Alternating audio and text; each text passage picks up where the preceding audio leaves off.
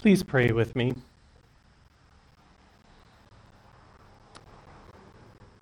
May the words of my mouth and the meditations of all our hearts be acceptable in your sight, O God, for you are our strength and our Redeemer. Amen.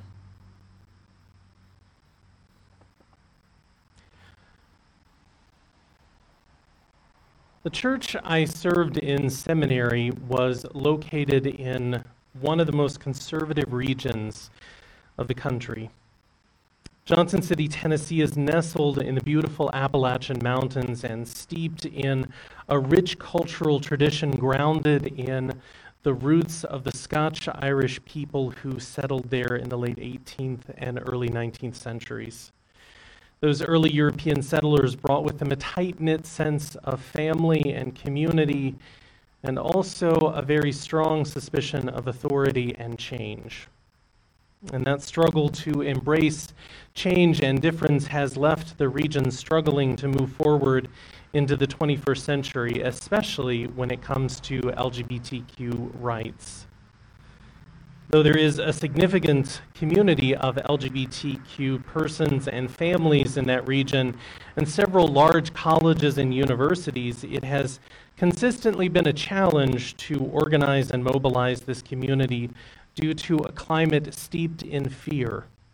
People are honestly scared of being out there due to anxieties over the loss of family, friends, faith communities, employment, housing, even concerns for physical safety. And that has only recently begun to change. When I was there, the church that I served, a small liberal Presbyterian church, was one of only two congregations in the whole region for two hours in either direction that openly welcomed LGBTQ persons and families. It seemed every new person who found us was genuinely desperate for authentic community where they and their families could be themselves. Now, not everyone was thrilled with the steps the congregation had taken to become more welcoming and inclusive. There was an older couple in the congregation who had joined because their teenage son loved the youth group and wanted to be in a church with his friends. The son was fairly progressive, but his parents were truly upset when they discovered that we had openly LGBT folks in the congregation and in leadership positions. And that we were truly happy to have them. I'll never forget the day that Tom, the father, came into the office. The senior pastor, the secretary, and I were all sitting down together to lunch, and he barged in with a scowl on his face and said, How can you accept those people we all looked at each other, and the senior pastor replied, The same way we can accept all of God's children, because God loves them, and so should we.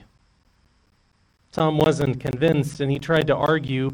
The pastor listened to him and encouraged him to get to know the folks with whom he was having trouble accepting, people he was so convinced could not be real disciples of Jesus. And I'm happy to say that Tom and his family stayed at the church, and they actually did get to know several of the LGBT folks. It's doubtful, though, that Tom's views on sexuality ever changed. But the way he treated folks did.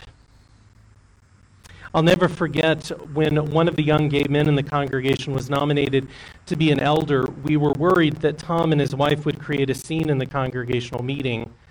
They didn't. Neither did they vote for the young man, they abstained. Afterwards, when I went over to talk to Tom, he said to me, You know, I still don't think it's right, but I do love that young man. He's honestly trying to follow Jesus. Now, Tom and his wife have both since died, but even as we found ourselves in such different places in our faith and life, I am so grateful to have known them because they taught me something about how to be open to the work of God around you, even when it seems like the ground underneath you is giving way. I think that's a big part of the lesson that Isaiah wants people of Judah, the people of Judah, to hear in this text that we read. The world around them is collapsing as the Assyrian Empire is waging a merciless war for the conquest of the nations around them. Assyrian soldiers have been ruthless in their treatment of those conquered. Those in Jerusalem have watched as the cities of the north have fallen one after the other, leaving only Judah with its capital of Jerusalem standing. Some argue for an alliance with other foreign powers as a way to resist the Assyrians, yet the prophet warns against getting involved in the conflict. Instead, the prophet pleads with the people to have faith in the power of God at work among them. God's presence will be revealed in the healing of those who suffer and in the restoration of life to those who have been pushed to the margins. Beginning among them, there will be a transformation of all the world, one where boundaries that exclude or obliterated and all forms of injustice are overcome. This is the vision in which the people must place their faith, not the powers of empires and their weapons. I can only imagine how hard it must have been for the people of Israel to hear those words. The armies of Assyria are literally knocking at the doors of Jerusalem. Yet the prophet says, Don't pick up weapons, don't fight back, do not get involved in this conflict. Sometimes it's really hard for us to hear what God is saying to us, especially if we don't want to hear it. Even Jesus discovered that truth. This passage from Mark comes right after the confrontation between Jesus and the religious leaders over following rules about ritual purity. They hold tenaciously to those traditions, but Jesus is more liberal in his interpretations of them. He understands and argues that while the rituals have meaning, they are not the ultimate marker of who is faithful to God. That's determined by the ways in which people treat others. The religious leaders, as we heard last week, are not impressed.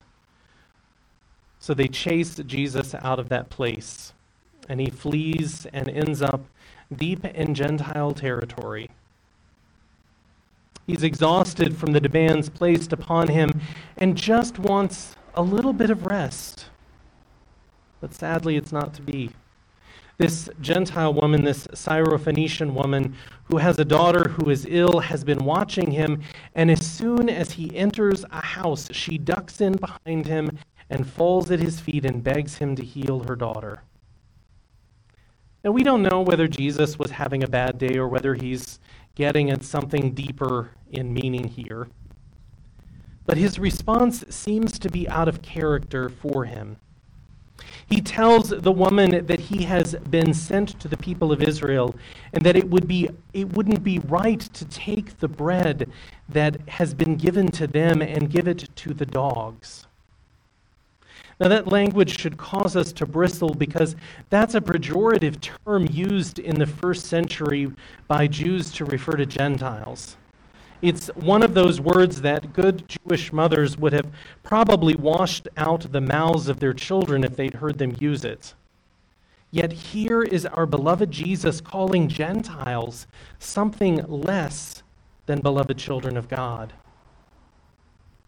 Now, I'm inclined to believe that Jesus was probably exhausted, frustrated, and maybe even a little scared.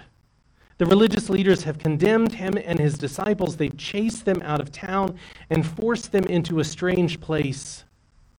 Like all of us, Jesus appears to have a breaking point, and this appears to be it. We can't forget that he was fully human. This woman, though, musters a depth of faith born out of desperation, and she pushes back against him. Yet even the dogs get the scraps from the table. Jesus is shocked by the woman's response and maybe brought back to himself. He looks at the woman with surprise and admiration and says essentially, Well played. Go home. When you get there, you'll find your daughter as well. It seems in this moment of frustration, Jesus was inclined to give into a sense of desperation, of being overwhelmed by the magnitude of the work ahead of him. In this moment, he seems to want to circle the wagons and focus only on the people of Israel. But God has bigger plans. And this woman is the voice of God speaking to Jesus, calling him to openness, calling him to listen. What's interesting is that just a few verses later, we get this short story of an encounter with the man born blind and with a speech, or er, born deaf and with a speech impediment. The man's friends bring him to Jesus and beg Jesus to help. Jesus takes the man away from the crowd and labors, physically labors to heal him. It's not just a word, it's physical. Jesus sticks his fingers in the man's ears and then spits into his hands and touches the man's tongue. And finally, Mark tells us Jesus sighed, which is an odd thing, but the Greek text means more than sigh. It's the same word that Paul uses when speaking of the groaning of all creation for redemption. It's almost as if in this moment Jesus feels the yearning of the world for healing and wholeness.